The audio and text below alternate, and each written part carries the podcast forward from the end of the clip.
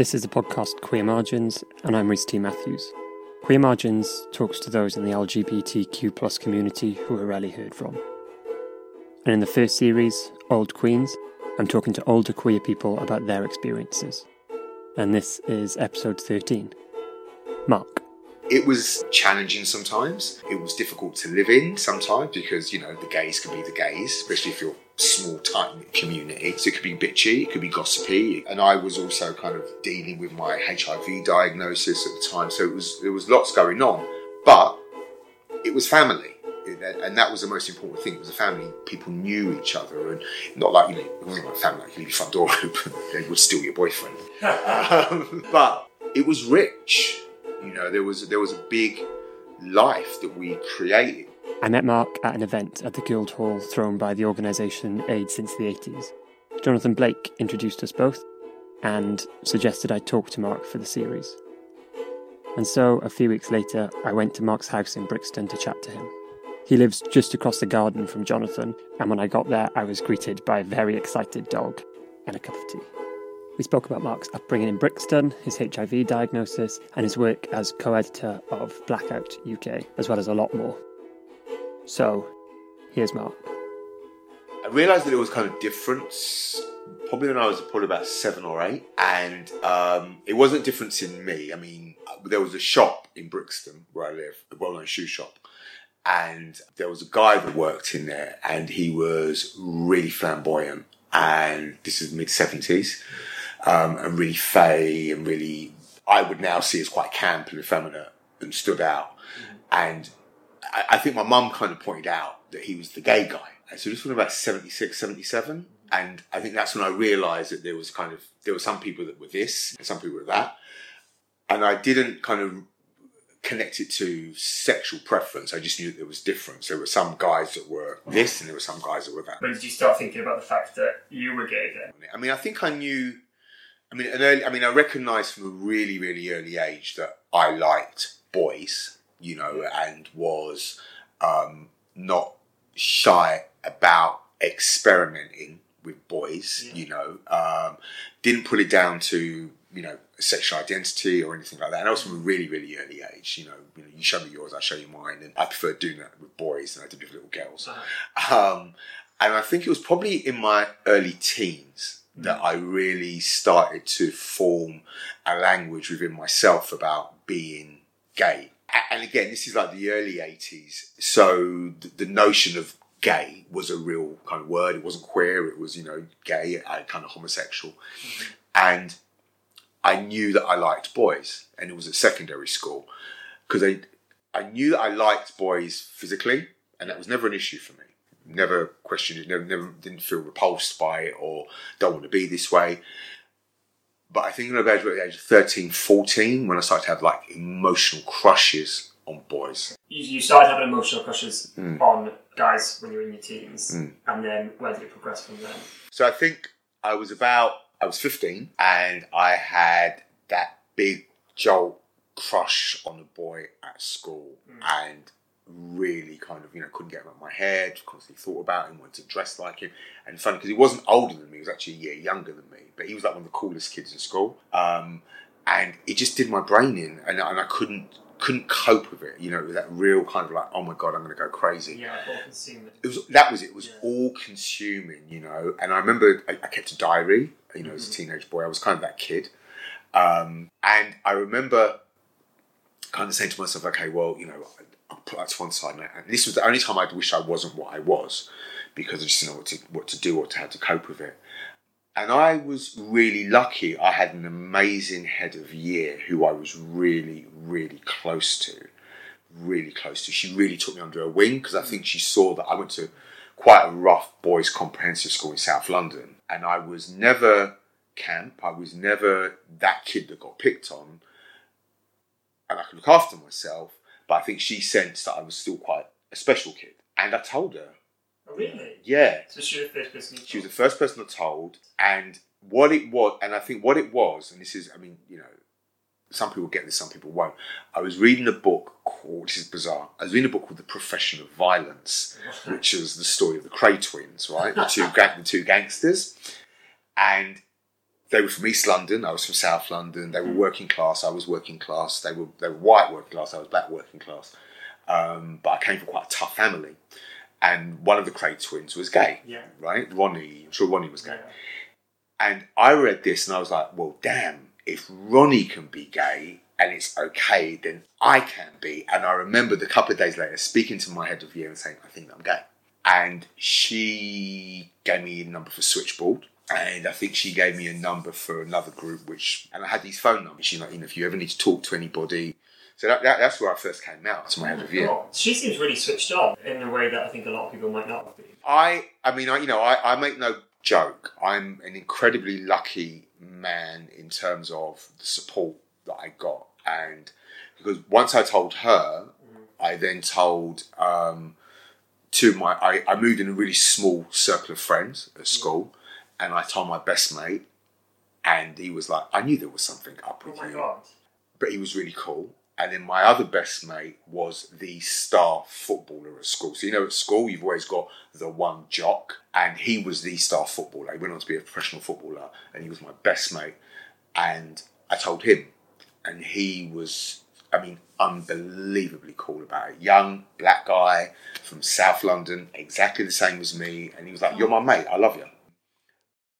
The narrative, particularly around young black gay men is that our experiences are always, always terrible.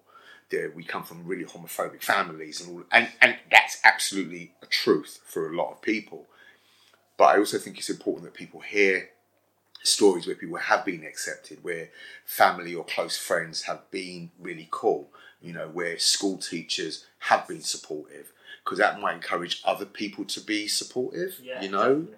or to find i always say you know there's always one person that's going to love you and accept you you need to find that person Mm-hmm. you know so that's kind of what i did You mentioned family. How did your parents take it when you told them? Or did you tell them? yeah i did, I did tell them i told my mum pretty soon after i told my head of year well actually i didn't tell my mum she kind of found out she found those numbers i'd gone out Whenever someone says they write a diary or something, I'm like, oh, Oh yeah, there we go. Yeah, yeah. And- But I'd gone out one night Right. uh, with my first boyfriend and stayed out all night. And she was really worried. And my mum was really cool, and she was really worried about it. And she searched my wardrobe as she found the numbers for switchboard and blah blah blah blah. But she didn't confront me. Okay. She didn't say to me, "What's all this?" And I knew that she'd found them. So I was like, "Oh God, she's found them. What am I going to do?" That's a bit worse in a way, isn't Isn't it? it? Yeah. isn't it though? But I, I, I, I was always raised never to lie to my parents. You know, whatever the worst is, don't lie to us. That's the worst thing you can do. And I felt in my truth, you know, I, and I remember telling my mum, I'm gay. And I didn't say, I think I'm gay. I didn't say, this is a phase. I was like, I'm gay. And for her, she was a social worker. And so she was quite in tune. And her first thing was, I think you need to talk to someone. A little bit was, I think it's a phase Yeah. and a little bit was she was worried about my personal safety. She was worried about exploitation. She knew that I was I was just turned 16. Mm-hmm. She knew that this was the time where, you know, young men are always vulnerable in our community or mm-hmm. potentially, you know, for exploitation. And yes, she had a kind of stereotypical view that some older man was going to take me and exploit me. But there is also that is also partly a reality.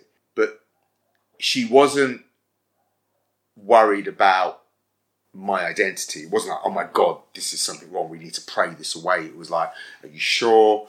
I don't want people to exploit you. And then she was also really worried about my dad, who Right. was Jamaican and held deeply homophobic views. Um, and she was really worried about my safety. That if he found out, I might be made homeless. What would she do? You know, there might be violence and all that kind of thing. Surprisingly, my dad did find out about five years later. That's quite a time. Well, we, we kind of left. I'd left home by then. and My mum had left my dad by then. Um, but he found out in a pub.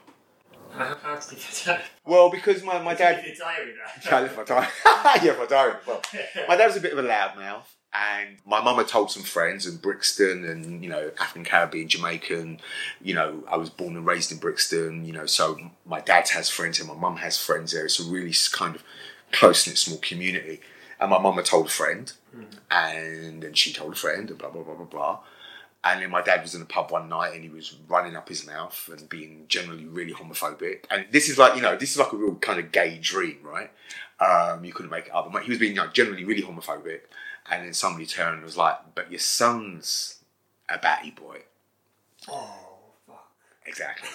and uh, yeah, so that was my coming out story to my dad. But surprisingly, after we got into an altercation and a fight with the guy, um, he checked on me, called me up, and uh, told me that he told my mum that he'd heard this story and he needs to see me. And my mum was like, "Your dad's coming," and uh, but he was really cool.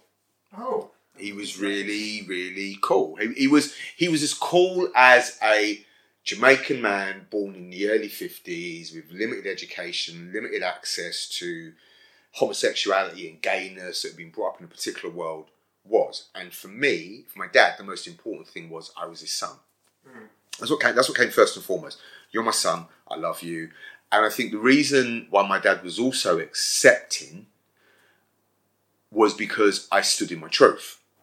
I was like, yes, it's true. I make no apologies about it. It's who I am. I'm 21. I live on my own. And what? Yeah. And I think for him, it was like, okay, what can I do? I don't think I, I, mean, I don't think my dad my dad died in when I was 25, but I don't think he ever was you know truly accepting. Right. But I was his son, and that was the most important thing. Mhm. So did you? Would you talk to him about boyfriends? Did he ever meet any boyfriends or anything like that? No, I mean he met a boyfriend, but that was through a family function that we were at. But no, I mean, but I don't think if I'd had a relationship and I was straight, I would have sat down and spoke to my dad about you know yeah, yeah, women it's wasn't and like it wasn't that kind of relationship and he wasn't that kind of man. So um, it wasn't to do with homophobia why we didn't talk. It's just the way that some men are. Yeah. You know, and we're African Caribbean, we're Jamaican. You know, there's certain things that we do, certain things that we don't do. Mm-hmm. So what was it like in your twenties, being black, gay? I fa- I mean, I quickly, relatively quickly, found my tribe and mm. found my community, which was a black, gay, male community in in, in, London. It was relatively small. It was second generation African and Caribbean, so we were the children of the Windrush generation, right? Um, and it was challenging sometimes. It was difficult to live in sometimes because you know the gays could be the gays, especially if you're small tight knit community. Um, so it could be bitchy, it could be gossipy, it could be, you know. And I was also kind of dealing with my HIV diagnosis at the time, so it was there was lots going on, but it was family. And that was the most important thing. It was a family. People knew each other, and not like you know, it wasn't like family. Like you leave your front door open, they would steal your boyfriend. um, but it, it was it was rich. You know, there was there was a big life that we created, which sat outside of what was then a you know a white white gay community. It was very similar to it is now. You know, the, the Yeah. need to create spaces for men of color, and it, and it really was to use the language of 2019. It really was overwhelmingly cisgendered men who kind of made up the community that I moved in. It was never named as such. We were black gay men. That was it. Yeah. How did you find your tribe then? through lovers usually through boyfriends um, then you know kind of from there kind of made friends with people that i went out with. You know there'd be the gay scene in london was obviously a lot smaller than it is now and kind of very binary. You know there were very there were fewer clubs fewer bars. Soho hadn't really kicked off as much as it did in the late 90s um, but we kind of found the tribe through an underground scene of house parties, um, one or two clubs that catered to people of colour. You know, played the music that we liked, played the music that we would hear elsewhere. You know, that wasn't played on the radio, that wasn't high energy or was a different type of disco. So we kind of did that. But in the late, in the early 90s, that kind of morphed and spread out a bit, you know. I imagine that being gay unites, or at least being like LGBT unites like people. But then I think that's because I'm like white and gay, mm. and I think lesbians don't feel that so much. Trans people don't feel that so much, and I think people who aren't white don't feel that so much. Do you think that that's that's the case, or did you feel like that was the case when you were like in that group? Yeah, absolutely. I mean, that, that is the case. I mean, we're, we're under this impression that because we're queer, Mm-hmm. that we're all of a sudden united, and all of the crap that goes on outside in the world and all of the influences are suddenly forgotten when you stepped into that rainbow bubble. Absolute bull, mm. right? Absolute bull. Because we bring everything that we had before into that space. So, as you know, for white people, for white gay men, you are raised in a white supremacist, racist culture. You know, it's not your fault. I mean, you just are. Because of you become, because you ident- uh, uh, because you are a homosexual, because you are a gay man or a queer man, doesn't automatically go, oh, I've forgotten about that. And also doesn't mean that you start becoming much more sensitive to it. So when we had much more binary community of gay men and queer and lesbian women, there were divides because men were misogynistic and, and sexist. I've seen this impact around race as well. So when we now in 2019 we see, and it's not just cis men, but when we see our community being transphobic, that's because society's transphobic. So, what was your life like in your twenties then? What was it? What was your day to day life then? It was pretty cool. I mean, I was I turned 21 in 1990. I'd left home. I was, you know, living on my own in the heart of London for about four or five years. I went to the States for a bit, and I came back and I, I you know, I met a great guy, and I felt in my mid 20s that um, I've done it now. I've partied, I've gone out, and I've drunk, and I've travelled. Now I just want to settle down and have a, a lovely boyfriend. And this is why gay marriage is dangerous. At 25, I would have got married, and I would have been trapped. I'm, I'm kidding. I'm pointing my finger furiously and joking, but I mean, I probably would have done. Um, but I, yeah, I, I settled down, got a dog, got a flat, got a boyfriend, and you know, uh, my sister had kids. So it was that kind of nesting stage. It, well, it was really important as well because I, you know, I'd gone from you know being kind of wild in my early twenties and you know partying and just en- enjoy doing shit that 21, 22, 23 year olds should do. And I got to 26 and I was like, okay, when now one settles down and becomes like a normal grown up person, Yeah. how did that come? I hit 30. okay, and then what all? and then it just went crazy. I watched, I watched Queer. I split up with my boyfriend. I watched Queer as Folk, and I was like, "That's who I want to be. I want to be Stuart Alan Jones." And I was for, it? I yeah, I was for a good four years, three four years. Yeah, I just wanted to party. I did, you know. I, and, and the London club scene was changing as well. Mm. It was becoming, it was much more connected to Europe. Um, it was getting bigger. There were super clubs in London, mm-hmm. and so it had gone. The queer scene in London had gone for it started to grow up. It had gone from being quite underground and a little bit scuzzy. Mm-hmm. We were starting to come out of the dark days of the epidemic. You know, so Yeah. people weren't dying, people were living, and this crowd was just like picking up, and we were getting lots of guys coming in from Europe. Mm. We were getting lots of black guys who were coming in from West Africa and from the Caribbean, and the scene started to get kind of a new lease of life a little bit. So you spoke about um, HIV earlier. When did you get diagnosed? I was diagnosed when I was 17 in 1986. Yeah, it was a year after I came out. That's, I mean, not a great start. yeah, it's not a great start. No. When you were telling people that you were gay, were you also telling people that you had HIV? No, not at all. Not at all. I kept that. I kept my HIV very much not to myself. One, I told my family, and I got you know great support there. And I told one or two people that I considered to be friends at the time. And as I said earlier, you know, the black gay scene was very very small mm. in the eighties and the nineties. And before you knew it, it slipped out, and people knew mm. and it was one of those rumor things for a really long time. Lots and lots of rumors, lots of people. So I'd meet somebody, go on a date, and they'd be like, "I've heard," or two or three dates in, somebody told me. So yeah, I spent a lot of time kind of managing that because I yeah, Was there anybody else in your circle who, who had HIV? it was an interesting one. I, I reflect on this a lot now. No, When, were- Well, what I reflect on now is that when I was diagnosed in the 80s at the height of the epidemic, I, for a good few years, I'm, I'm talking probably at least 10 to 15, to at least 10 years, at least 10 years, there was nobody in my close immediate circle that was living with HIV. Mm. There were there were people that I would meet at service centres or drop-ins or groups that I went to for my own support, but I had no close personal friends that were positive, and I was in the black gay community, as I've said. Flash forward to later, post 2003, 4, 5 and onwards, I know more positive men in my circle and around me than I've ever known, ever known. Which says a lot about the fact that it's not as hidden, which is one, and also about the increase in diagnosis, which obviously we've seen drop, you know, from say 2003 to 2013, we were seeing record numbers of people being diagnosed with HIV.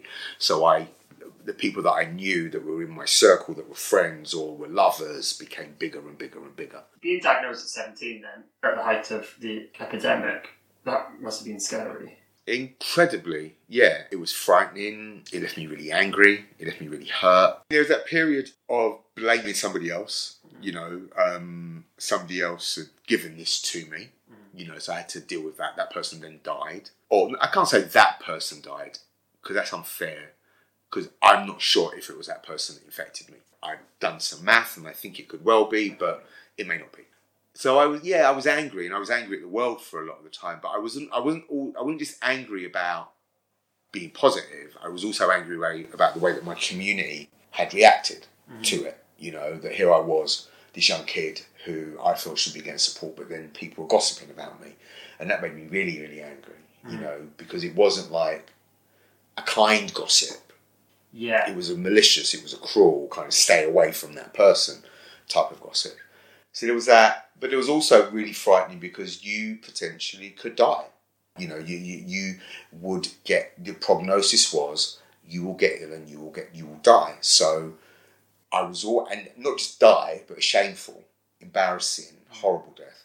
So I was always on the edge. Did that change the way you lived? Yeah, In Yeah. way? um, I was I was university bound. I was smart at school, at college. Um, I was meant to go to uni. Um, I dropped out of college just before my A levels and party. It was there was what's the point? You know, I mean, I, and the thing is that you know you hear lots of in in the history of HIV. You know, you hear lots of narratives around you know people cashing in their pensions and you know they did. I, I, I was seventeen. What pension? I mean, I mean, I hadn't even started working yet. Um, but it just thrust me forward in going into I'm going to live now. And it was never conscious. It's just I'm just going to live now. I'm going to live now. Um, I had opportunities to go and live in America, to study in America, and I turned them down because it would have meant disclosing my status, which was something I didn't feel confident or comfortable doing. But what it did do was to move me in a direction of activism, of making a difference. Yeah. When do you think the living for now? When do you think that stopped? I became less conscious of it in my in my late 20s and I think probably you know that period of settling down and also like when my nieces were born Right. Okay. which is around 95 96 so that gives you something to kind of start thinking about. Um, and I hadn't got ill. Do you know what I mean? It was like I hadn't I hadn't got ill Mm-hmm. so it was always like, yeah, you- you're going to be all right. Another, another year's gone by, you're going to be fine. You're going to be fine. But I never thought too far ahead. But I think it probably really, really when when the science started to prove it, when I started to see other people around me getting old, you mm. know, and Yeah. getting older and, you know, not dying, not getting ill, when treatment started to really work.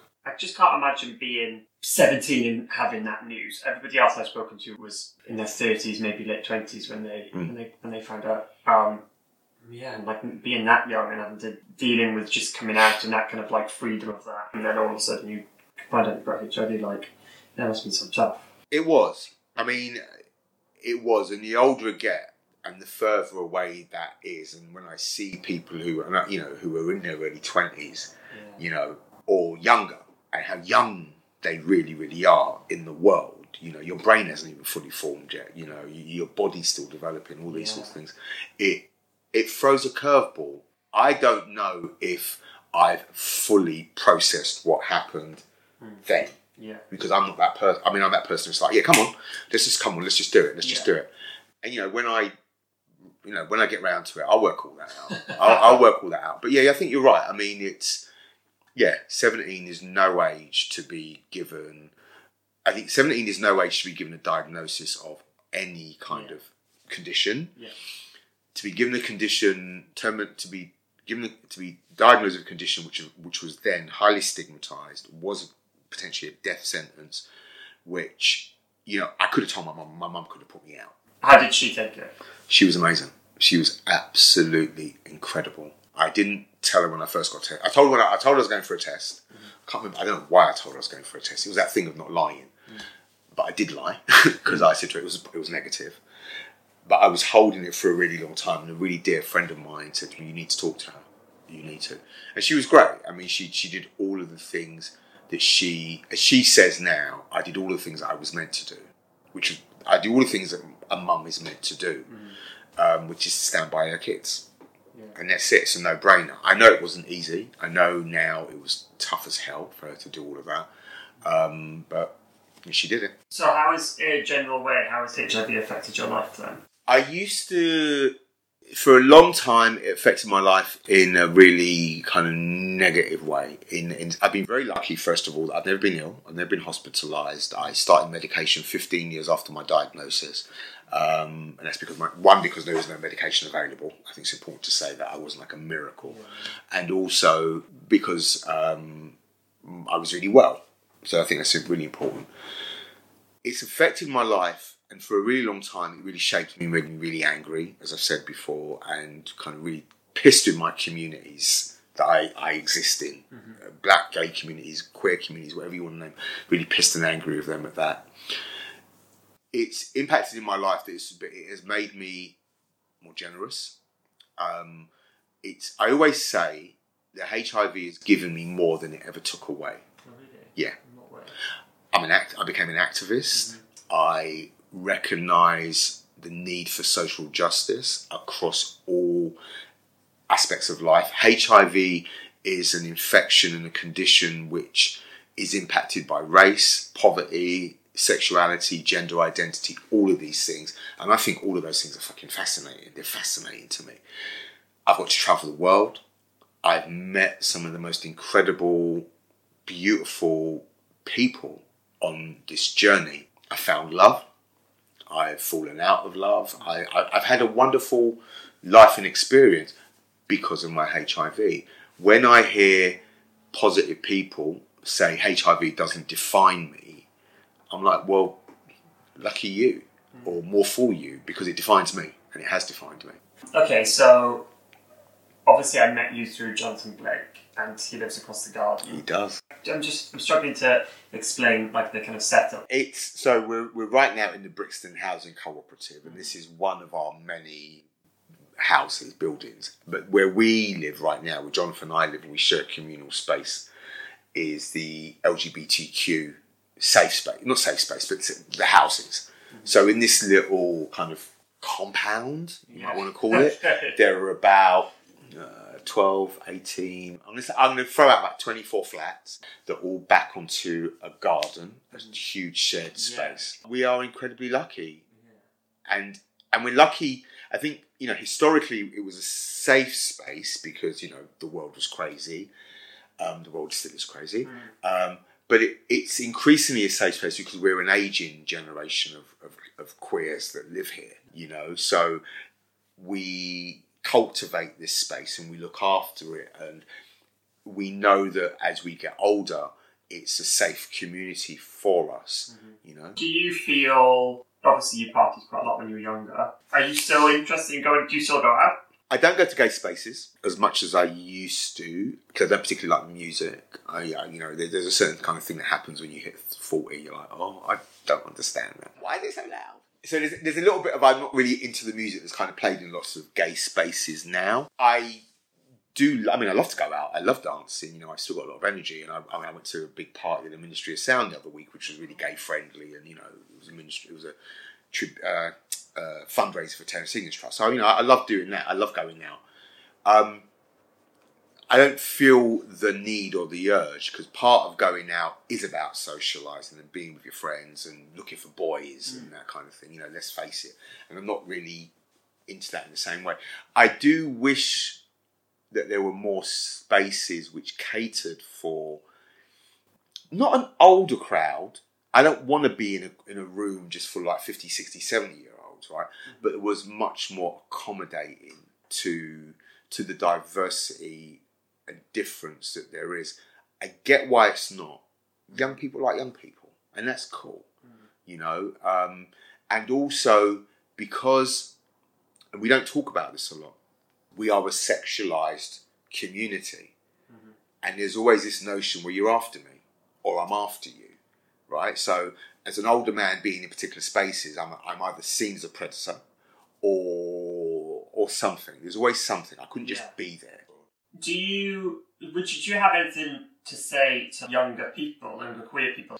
Um, yeah, I mean, I, I don't know about advice. I, maybe it's advice or pointers. Is know your history. We have an incredible, rich and fabulous, fun history as queer people in this country and globally, but particularly in this country.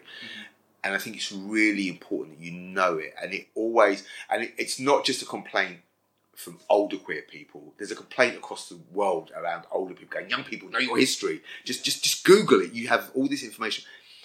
And I've never known anything like it because I was always in touch with my queer history. I was always in touch with my queer tropes or the things which informed who I was as a gay man. Always knew that and was always interested, inquisitive about it. And I find there's a real lack of being inquisitive about that. There's this real thing like, I'm the first person to do this. You know, I put out this today because I'm the first queer person who's done it. It's really tiresome because you're not, babe. You know what I mean? And if you actually went, actually, I'm just improving on this or this, did, oh wow, that's really fascinating. You've done your research. I think that, I think that there's that is know that history because it's rich and it's fabulous and it's fun. I think there is something around. I can't tell younger queer people to connect with older people because they're difficult. We're, we're, difficult to find. But you know, there's all that stuff, and it gets better and all the rest of it. But um, live. You know what I mean? It, it- you know, it, it's difficult because I feel like a young person still myself. But just live it. I'm really glad I met Mark and got the chance to talk to him for the series. He's a really interesting and friendly man with a great laugh. If you want to find out more about Mark's work, then head to his Twitter account, which is at marct underscore zero one. So that's M A R C T underscore zero one, where you'll find links to a lot of really important resources. It was a pleasure talking to Mark, and I hope you enjoyed our conversation as much as I did. If you did like the episode, then please rate, review, and subscribe on iTunes or wherever you're getting this, and follow on social media by searching for Queer Margins. Thanks a lot for listening.